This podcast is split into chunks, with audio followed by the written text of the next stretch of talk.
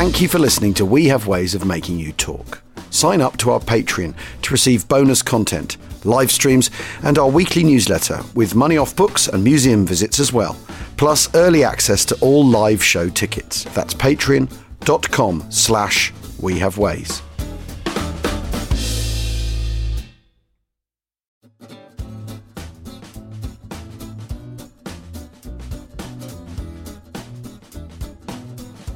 Uvaha, Uvaha, which is of course Belarusian for Achtung, Achtung, and not that dissimilar to Ufafu from Vic and Bob, of course.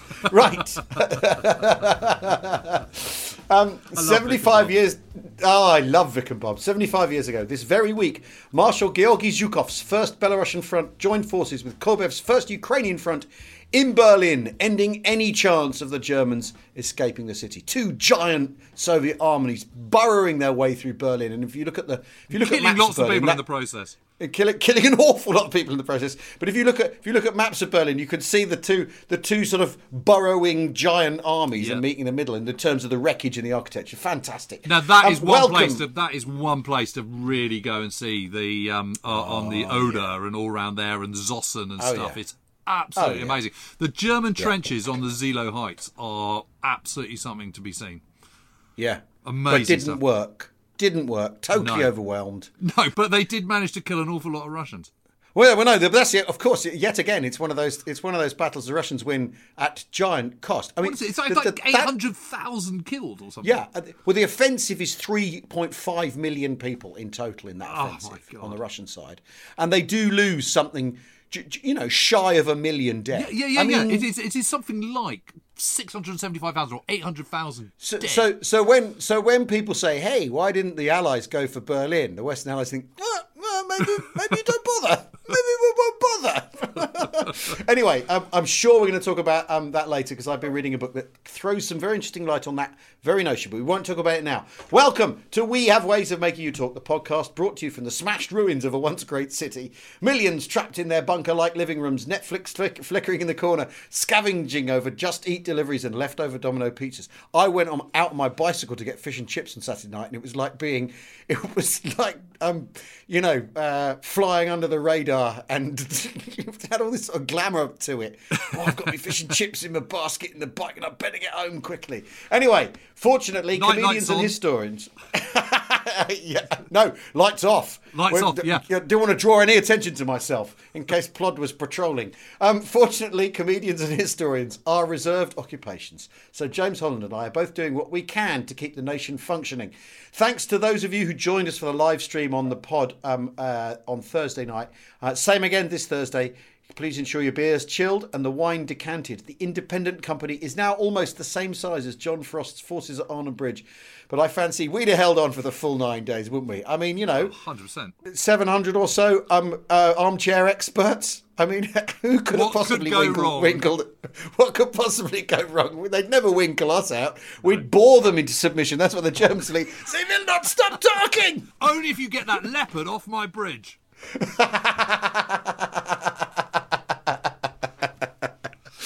And a ah, reminder that all members of the independent company are eligible for our prize draw, which is a super duper copy of the collector's edition of my Battle of Britain book. And the, my the, the content of my Battle of Britain book is is the least of it. Trust me. The really exciting thing about this is that it comes with twelve autographs of airmen who were involved in the Battle of Britain. So six RAF, six Luftwaffe, and the RF ones are pretty good. You've got Pete Brothers, you've got Tom Neil, you've got Geoff Wellum, amongst others. But the Luftwaffe, I've got to say, is is pretty um is pretty class because you've got um three, all of them are Knights Cross winners. Three are Knights Yeah. Cross winners with oak leaves and swords Yeah. Um, two have got uh, Knight's Cross with oak leaves. One of them is Gunter Yeah. Rall, who is the third highest scoring fighter race of all time, with 275 victories to his name. Just to put that in perspective, the highest scoring Allied ace of the Second World War was Johnny Johnson with 38 and a half. yeah. But James, you know as well as I do that um, the RAF was a collective effort, and it wasn't about having aces. It was about uh, No. uh, No, doling no, out medals. So you know, No so- I in team. exactly, and all that. No, absolutely. and also, you know, Eastern Front all the rest of it. No, one you of, and one the of the guys, one either. of, one of the guys, uh, Gunter Ziege, who is a uh, he's a Knight's Cross with oak leaves, I believe. He um he got something like I don't know sixty odd victories or whatever, and they were all scored on the Western Front. Yeah. Hans Joachim Marseille, you know, 172, I think he was. He's generally considered to be the greatest of all time, all all against the RAF. Yeah. And he didn't he didn't well- he didn't go for bombers because he didn't think it was very sporting, so he'd only go for fighters. Anyway, their autographs are in the Nazis, book. eh? Yeah, Nazis say. Um, and yeah, the, the, I have to say though, this um, book. sa- Uh, James says the book isn't. Uh, what's in the, the contents of the book is it is a it's a terrific read. Um, you can Oh, you can it. enter this competition, and while you're waiting to hear if you've won, you can listen to the audiobook. if you're not sick of the sound of my voice, you can listen to the Yeah, audiobook. which is out on the 30th, the same day as the draw. Out on the 30th. And the draw is April the 30th. You have to be a member of the Independent Company on Patreon uh, to be in the draw. A couple of debates that have raged this week. Greatest British general of the Second World War stirred people up. Slim won by a clear margin, but there were honourable mentions for Horrocks, uh, Alexander Dowding, Auchinleck, Browning, O'Connor, Brooke, Hobart, Gifford, and Platt.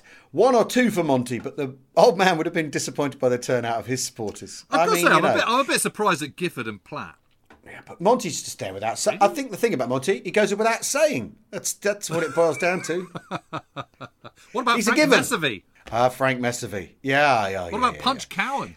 He's amazing. Punch Cowan. Did Messervy go into the Pakistani army after the war? Is that, am I right in thinking that that he was involved in helping set the Pakistanis up, army up? I'm pretty sure. That's I don't know because he was Indian army essentially, wasn't he? Yeah. Um, I think he may have done. Anyway, maybe maybe um uh well we can find out about that. He didn't write a, a memoir though, did he? So we No. don't we've not we've not got his insouciant view of No, there are. Um, his papers, I think, are at King's College.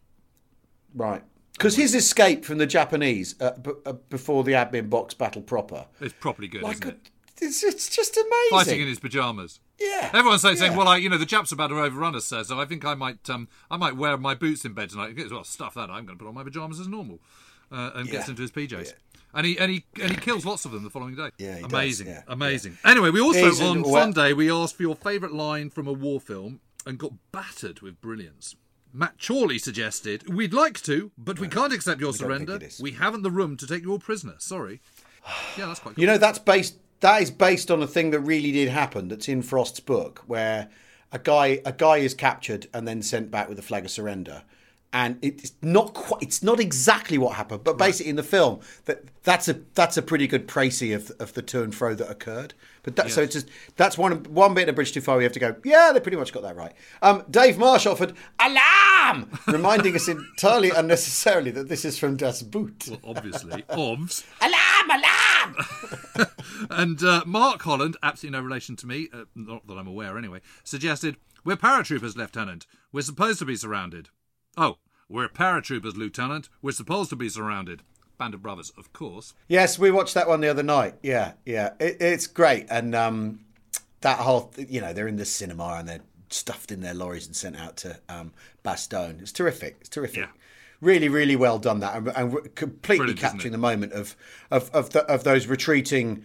You know, line infantry basically, and they're setting the paratroopers going in, going, "All right, give me your ammo. Right, here we go. We're up for a scrap." It's um, shocking stuff. Uh, Gavin Howard, who is who is my who is an old friend of mine. Well, I'm assuming it's Gavin Howard, who's an old, old, old, old. I've known him since I was 12. If that's him. Um, the one that makes us laugh is Gordon Jackson, The Great Escape. Um, good luck, Tommy. Thanks very much. Of course, yes, that um, uh, absolutely fantastic moment where he blows his own cover, having warned everyone else. Because I mean, the thing about The Great Escape is there's some it's such a movie. The forger's blind. The bloke who's confident in his languages speaks English at the wrong moment. It's like they've all been given like um like kryptonite uh moments that have to occur in the film and it's um it really I mean I, I well well maybe we'll talk to your friend Guy Walters about the Great Escape at some point. maybe we should do that. But just go back to Band of Brothers and that whole Bastogne scene. Yeah, I, I yeah, love the yeah. second episode of that where, where Ronald Speirs With the does medic. dash dash across the thing and and and I got to see quite a lot of correspondence between Dick Winters and Ronald Speirs because Dick Winters was really trying to get him to join the Band of Brothers in the the, the Yeah. TV and he just wasn't playing ball at all. Right. Uh, and his letters, and he just says, "I've been thinking a lot about those years." He just kept saying, "How do we do it? How did we do it? What we did?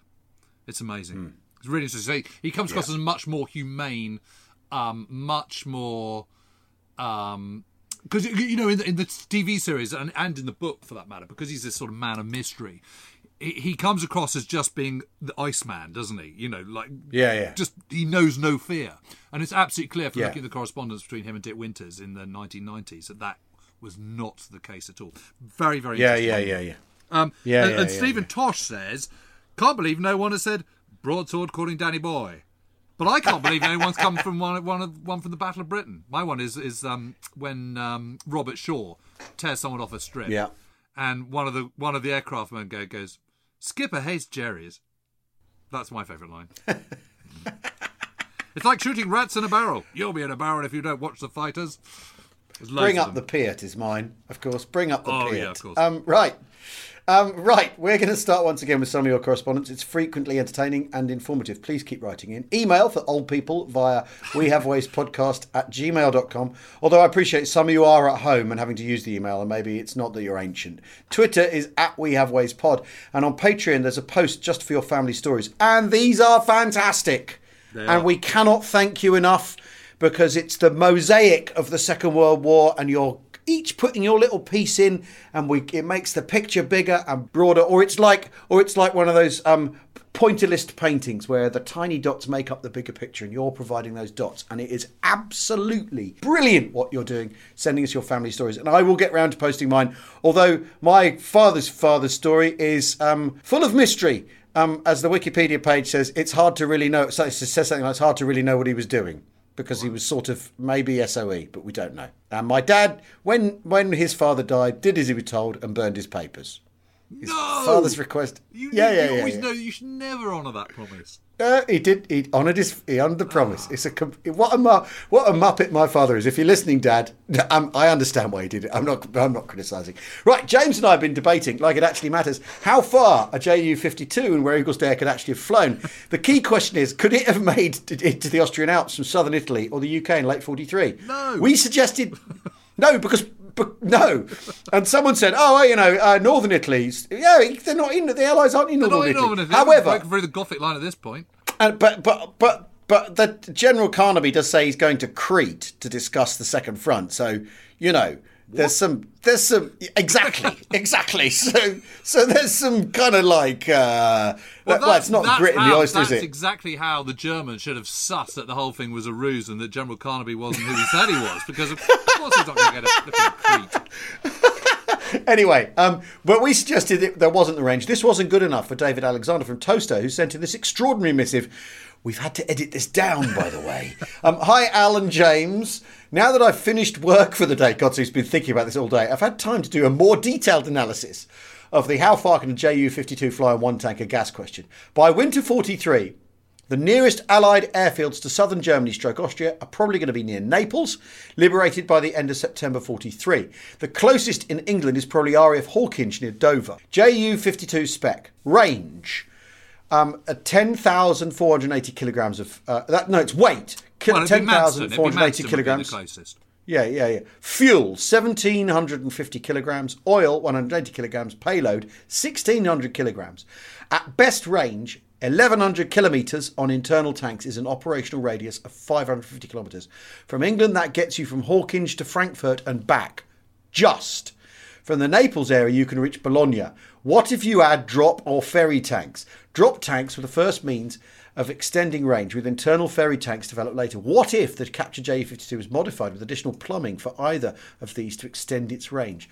In the book, it's a seven-man team that parachute in to conduct the rescue. Seven men with their equipment and chutes, say 150 kg each, 950 kilograms payload of Ju-52, 1600 kilograms. So 1600 to 950 minus 950 equals 650 kilograms left. Allow for weighted tanks and additional plumbing pumps. Call that 100 kilograms, 550 kilograms of fuel. Max all up weight equals a 34.4% increase in fuel capacity.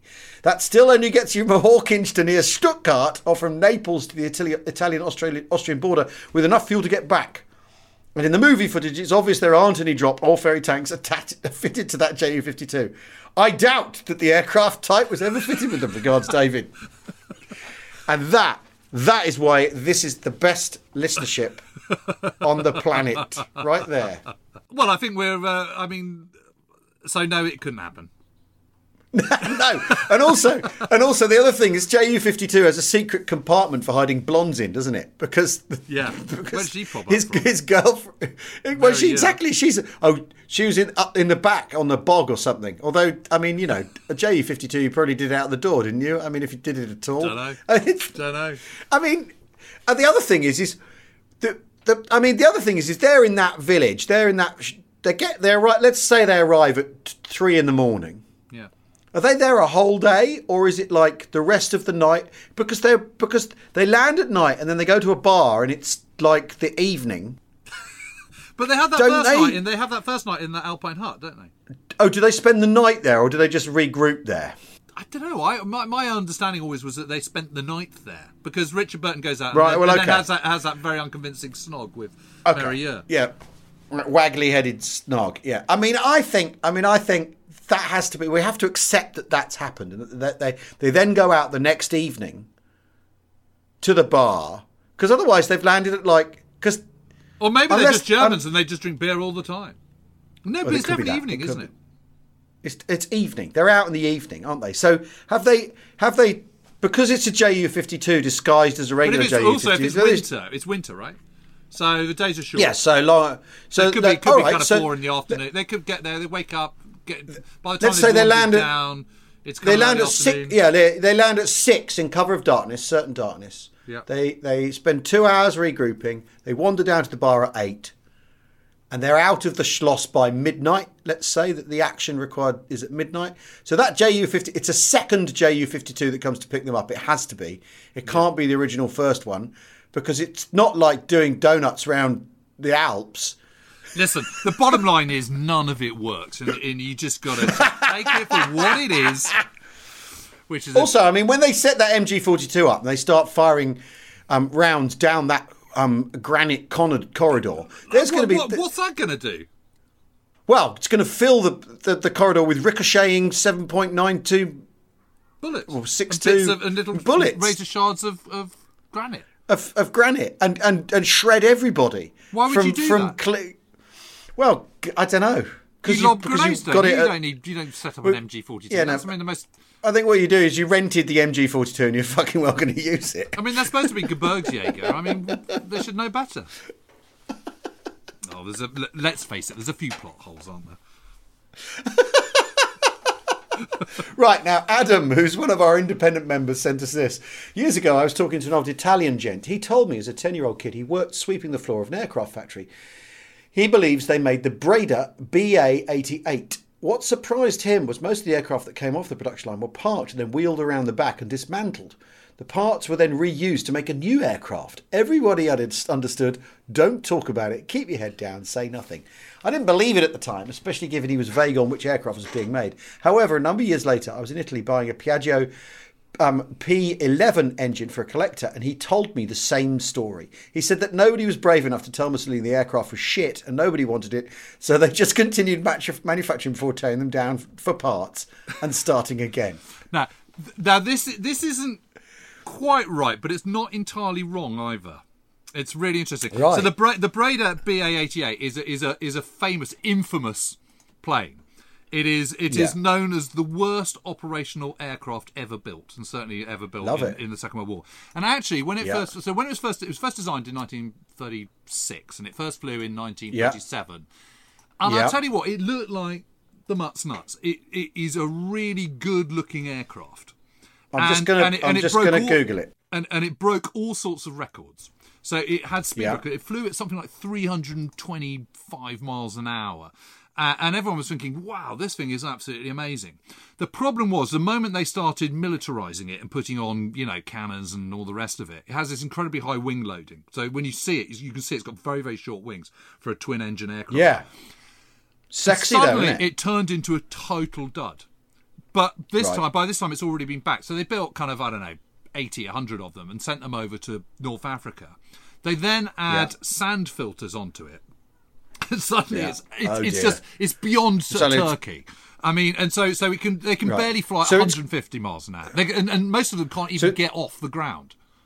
So it, Right. it- So so, it's- it, it's properly So it's bad. gone from being like a like a racehorse to a to a Shetland pony. Right. So what then happens is they're in a production cycle. So they accept Yeah. that this much vaunted, publicised, really sexy looking twin engine fighter bomber is actually not going to cut it. Yeah. But they're in a cycle, so they continue to make them.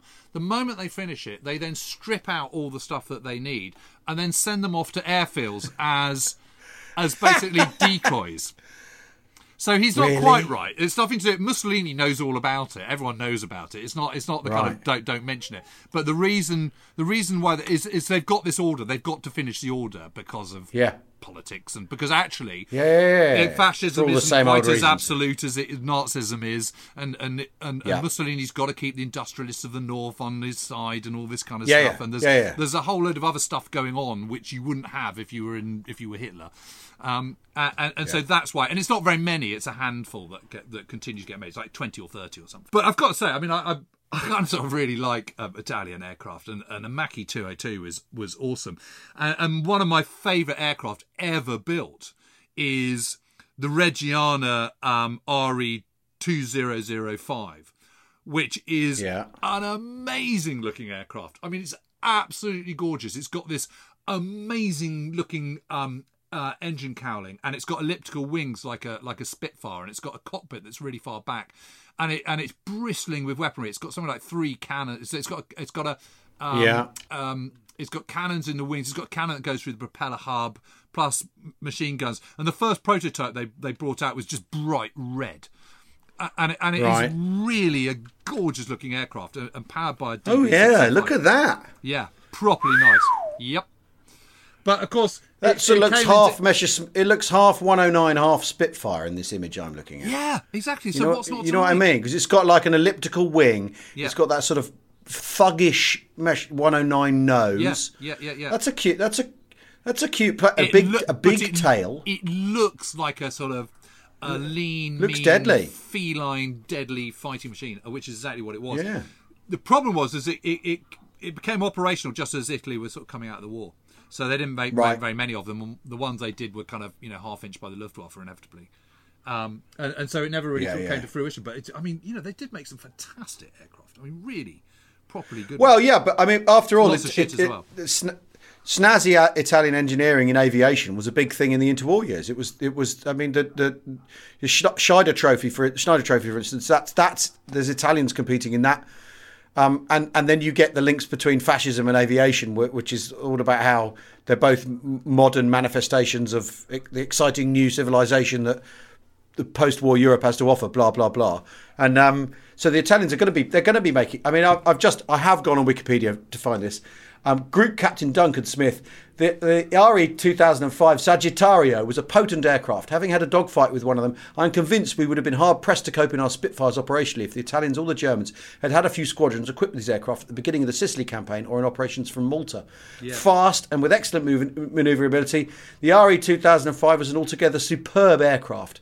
Neither the Macchi 205 nor the Bf 109G measured up to the capabilities of this aircraft series in manoeuvrability or rate of climb. I think it was easily the best aircraft Italy produced. It's a pity that none survive this day because they were fine examples of Italian engineering craftsmanship. There you go. So they did they did give these um, aircraft quite, quite kind of sexy names as well. So the the, the Breda was was known as the Lynx or the Lince, Yeah. as, as uh, um, it was known Yeah. in, in Italian. But and the problem is, is if you give something a really good name, it's sort of got to live up to the billing, hasn't it? And if it doesn't, Yeah, you've got yeah, even yeah. more egg on egg on your face. Yeah, yeah, exactly. Yeah. But the but well, the okay. Sagittario, I absolutely love it. It's one of my favourite. Yeah, that's great, isn't times. Yeah. Okay, right. Well, we need to take a break because you know what? We've gone wildly off topic and we've uh, used up too much time. Again. Again. Oh well.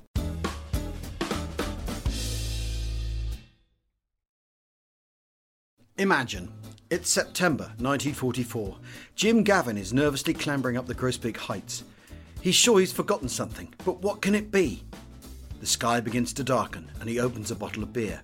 A fine local Dutch beer. Ah, that tastes good. God damn it, he shouts, his brain suddenly alive. We've forgotten to take the bridge. Men, 30 car will be here any moment. Let's go take that bridge. As soon as I finish this lovely beer. Now, Beer 52 didn't exist in 1944, but if it did, well, old Jim Gavin might have remembered his primary job just that little bit quicker. Beer 52 source the best craft ales from around the world and deliver them to your door. Each month they send you eight beers, and if you sign up now, you get the first case of eight craft beers for a fiver. That's right, a fiver. Just go to beer52.com slash talk to get your first eight beers for five pounds. There's no obligation, you can cancel any time. That's beer52.com slash talk. Hey Jim, get a shift on will you? We haven't got all day.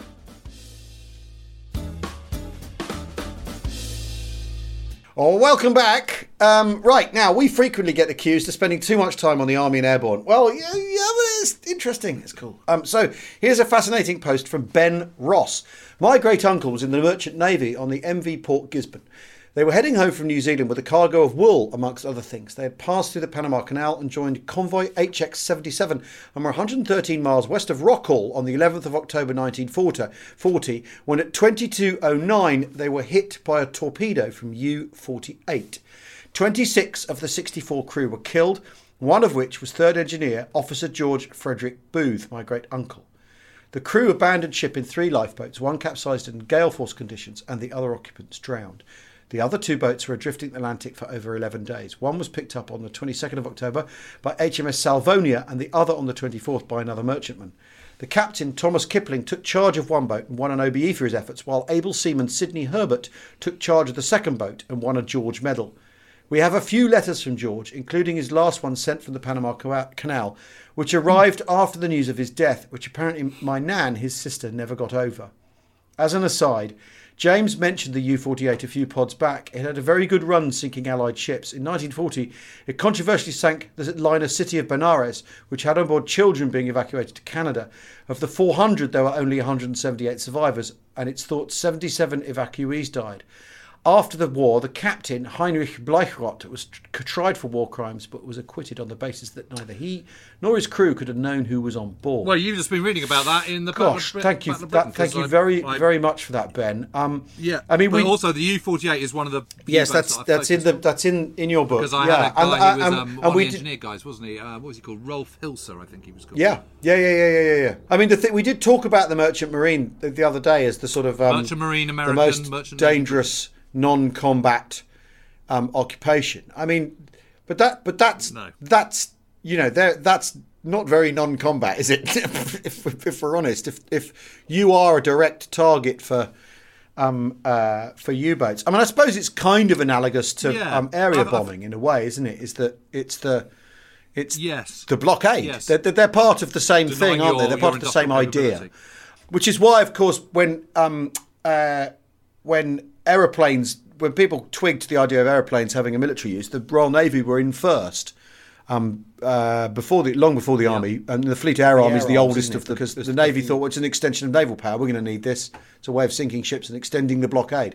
Um, Yeah, amazingly. really- I mean, amazingly, before the end of the First World War, they had they flew off um, uh, one of the uh, was it the Glorious, the first aircraft carrier, um, Yeah. and um, the, the the yeah the Fleet Air Arm flew off from from the North Sea and went and hit that airship, that Zeppelin base in what is now Denmark, but was then Schleswig-Holstein. Schleswig-Holstein. Holstein. Yes, but um, but yeah, I mean the, the the thing is, it's it was interesting because you know one of one of the mistakes that the U-boats made was they went for the merchant ships rather than for the escorts.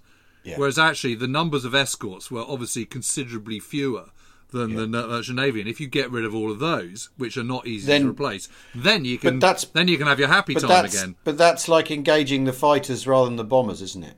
Uh, uh, totally. But but uh, but in reverse. If you're on a destroyer you've got something you can fight back with. You've you've got depth charges and you've got cannons and you've Yeah. got you've got Yeah. you know five inch guns and all the rest of it. Um so you, Yeah. you, you you're not unprotected. Whereas if you're a merchant ship you know you at best you've got a sort of you know a single cannon strapped to the kind of poop deck or something. I, I mean you know you're basically completely unprotected apart from uh, and at the mercy of those escorts which certainly in 1940 are not enough This this this period, uh, October of 1940, that that is the the, the happy time, isn't It's the as end they- of the as they happy call it. time, They yeah. were really It's right at the end of the just, happy time. Just the end of the happy time when they. because as the as the U-boat men called it, because they, they really they really were having a they really were having a, a good run, weren't they, of sinking uh, merchant ships? Yes, and, and that's because uh, the Royal Canadian re, re, because the Royal Canadian Navy hasn't sort of isn't big enough at that stage to kind of make much of a contribution to the back Yeah. of the Atlantic, and most of the Yeah. most of our um, fleet Yeah. is in uh, on anti-invasion watch in southeast England, which you know. Admiral. Forbes, who's the commander of the Fair of the uh, the Home Fleet, argues that that is a waste of time because Well, we yes, and there's there's a lot of argument about, it, isn't there? Be- Because because the Western approaches need to be guarded is the is the Yep. is the thinking, and he's saying, well, no, if the if, if the balloon goes up, we'll just drop the Western approaches and we'll come in and defend. You know, we'll be there in a we'll be there in a day on hard steam, Yes. won't we? Uh, uh, Exactly. And, and the fleet from Scapa Flow will be there in in a in a day on hard steam. So we don't re- or a day and a half. We don't really need. We, we're wasting time trying to guard everything. We're guarding nothing. That that that that kind of Yeah, and his point is that, is Um, that there is no way the Germans would launch, be able to launch from the other side of the channel an invasion without us not knowing about Without it being noticed. because we've got the eyes on eyes on them. Yeah. which is absolutely correct. So within Yeah, that twenty four yeah. hour period, It's- you could move. that. De- but that debate's fascinating, isn't, Isn't it? it? Because because but well, and the debate about what what actually the actually what the British government re- and the chiefs of staff really knew really was the extent of the invasion threat. yes, And obviously, you need to. You, I mean, in a way, it's kind of a, in a way, it's a little, a little bit analogous to, with today. How do you get people to take a thing seriously, a threat seriously? yep, how do you get them to, to, to behave and get in line? And if you say that there's an imminent threat of German invasion, that um, focuses the mind quite you- quite you- nicely. focuses the mind, it galvanizes the effort. It means that people accept the sacrifices they're going to have to make. They do. They take the blackout seriously. Blah blah blah blah. But all that. But actually, if you know really that the, I mean, because there, there's the, even when, even when there's a window when the army are back and they haven't got any rifles, the Germans are, the Germans. There's absolutely no way the Germans have any capacity whatsoever. To, to deliver to deliver an invasion, even the Fal- even the even the Fallschirmjäger threat doesn't exist No. because they, as you point as you point out, that the, the, the Luftwaffe's hit to its transport capacity is completely, um, you know, the, the Ju fifty two losses on on D Day of Fall Gelb on May the tenth um, uh, uh, uh, are high enough. That there's no way they can they can patch together landing a division of paratroopers, Not a chance. and also not a chance. And again, and again, when you look at what a divi- I mean, I know Crete is the kind of exception that proves the rule here. When you look at what a parachute of division of Fallschirmjägers actually consists of in terms of um, its artillery and its heavy weapons, it's not got it's not got none. So, and that's that's a year later when they've had chance to when they've had a chance to sort themselves out. I mean, th- th- this is this is the really really interesting thing, and and that the navy are having this debate when you, you, it, it strikes me as perfectly common sense. Well, we'll we'll just get on we'll get on with guarding the convoys. And if we have to change our priority, like like like I said earlier, we'll be there in we'll be there quick enough. Yep. It's not a problem. Yeah. Yeah, Forbes was a very was a he's, he's a, you know he's completely forgotten about today. He was a brilliant a brilliant admiral and and super competent. He was retired, I think, in forty one Yeah. or forty two or something, and that was that was that. Um, but yeah, he de- he deserves to be remembered more than he is, to be honest. because you because you you've also I mean the other thing that um again it's and again you talk about this in the book that people can win if they're in the draw by April the thirtieth. Um, if you look at if you join our Patreon, become a member of the Independent Company to find out more. Um, that if you there's the really interesting thing about the colliers that that, that um have to keep steaming. Yep. You know that they they have to keep bringing coal. Literally, they have to keep shipping coal from Newcastle to London. It's the only way to do it, or down to the south. Uh, uh, uh, in fact, down to all the ports um, uh, on on the English south coast. They have to do that because otherwise the country grinds to a halt. Yeah. To keep the not to, to keep essentially keep the lights on in effect, Yeah. or the lights of the war effort on, and that. That you don't think about when you think you think of it as the battle at the Atlantic, Atlantic convoys, but there's this internal shipping, Yeah. internal, Yeah, yeah. um, you know, is is absolutely fascinating, and that they can't stop that. They can't afford to stop the the coal making its way. No, what the they do stop is they stop going through the English Channel, don't they? That's the big thing, which then adds Yeah, to the whole yeah. time of it. In the you've got to go over the top of Scotland and all the rest of it. And but the, but that's Yeah. what the you know canal. Um, uh, um, the the canal battle is Canal the Camp. Kanalkampf of, of July 1940 is all about, and some amazing stories from that. Anyway, Yeah, yeah, yeah. I mean, uh, right um, now, um, Steve Flavin has a question, Um, did POWs receive back pay once they were liberated? Yes, they absolutely did. Um, there was all sorts of problems though, because because you know. Particularly officers had had problems. There's, I've got a book on this um, called. I'm, I wrote it down because it was such a long time ago that I got it, and I only. I'm, I'm not going to lie, I only perused it. But it's by Barbara Hately Broad, and it's called War and Welfare. Welfare, British prisoners of Yeah. prisoner of war families, uh, 1939 1945, and I think it's published by Manchester University Press or something like that. So it's quite hardcore. Yeah. But she's quite interested about all this, um, and and um, they did get pay, um, and, and there was other things. So, so you know, quite a lot. You would get the moment you were announced you were dead. Um, you wouldn't get pay; you'd get your pension. So quite a lot of people wouldn't wear their dog tags because while you were missing, you were not dead. So if they didn't know that you were dead, you would carry on getting your salary and be treated as a POW. Right. Um, and so people did that a little bit. Um, but there were all sorts of problems. Uh, uh, because, Really? Yeah, That's interesting. yeah. But you did get pay. Fair enough. You did get pay, but but you know it was um, obviously not very much. That was the whole point to not not No. pay people very much. Um, Yeah. and um, and there was a general sort of feeling. The other thing is, I think that once you were a prisoner of war, you were just right at the bottom of the priority list. Um, uh, Yeah. uh, and so were so Yeah, were, I mean, so were POW families. That's the point. I mean, it was interesting, isn't it? Because if you were if you were a, an officer who ended up in the bag um, in May of 1940, and let's say you know you're an ambitious captain or something, Yeah.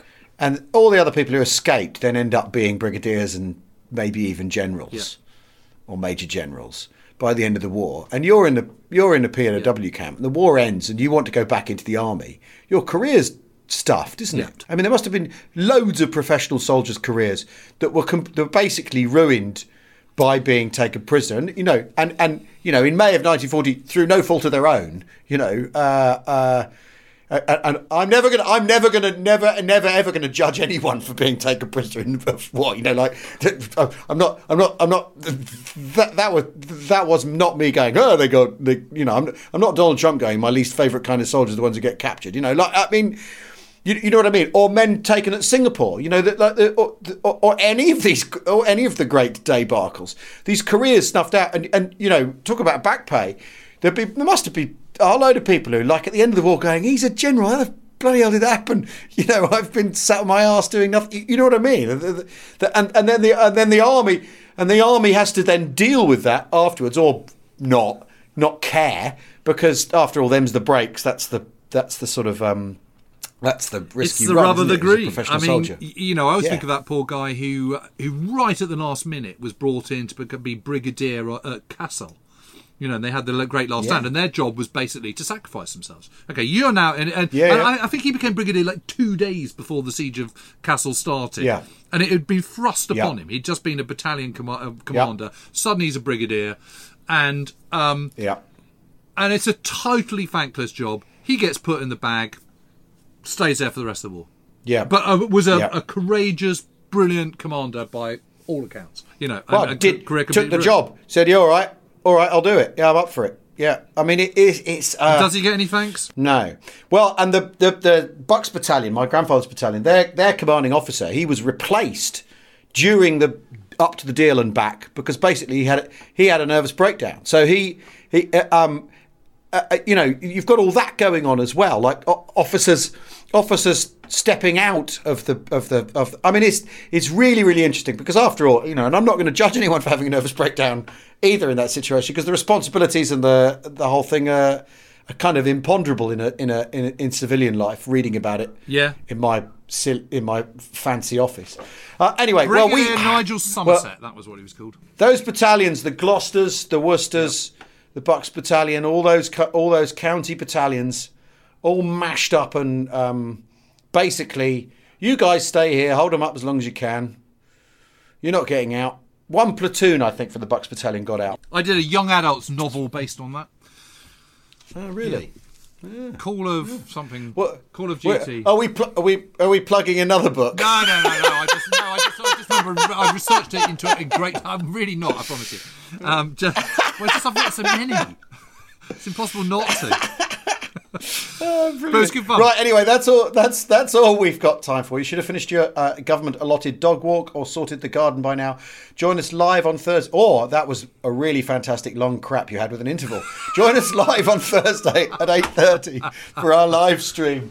the best craps are the ones with an intermission. We even started on time last week because the technology um, delivered. And in fact, actually, um, the service provider um, uh, grovelled uh, humbly and said, "We're so sorry. Um, everything went wrong, and uh, we'll try and make sure it never happens again." And it was brilliant fun last week watching you all chipping in alongside, seeing the names who are becoming familiar to us, are becoming friends of the friends of the thing we do. Um, uh, and thank you once again for joining us. Details on Twitter or at patreon.com slash we have ways. Tweet us using the hashtag we have ways. We also have a Twitter handle to follow at we have ways pod. Email us at we have ways podcast um, uh, at gmail.com if you're really, really old. I mean, if you're old, you've probably written that down with a pen, with a fountain pen, haven't you?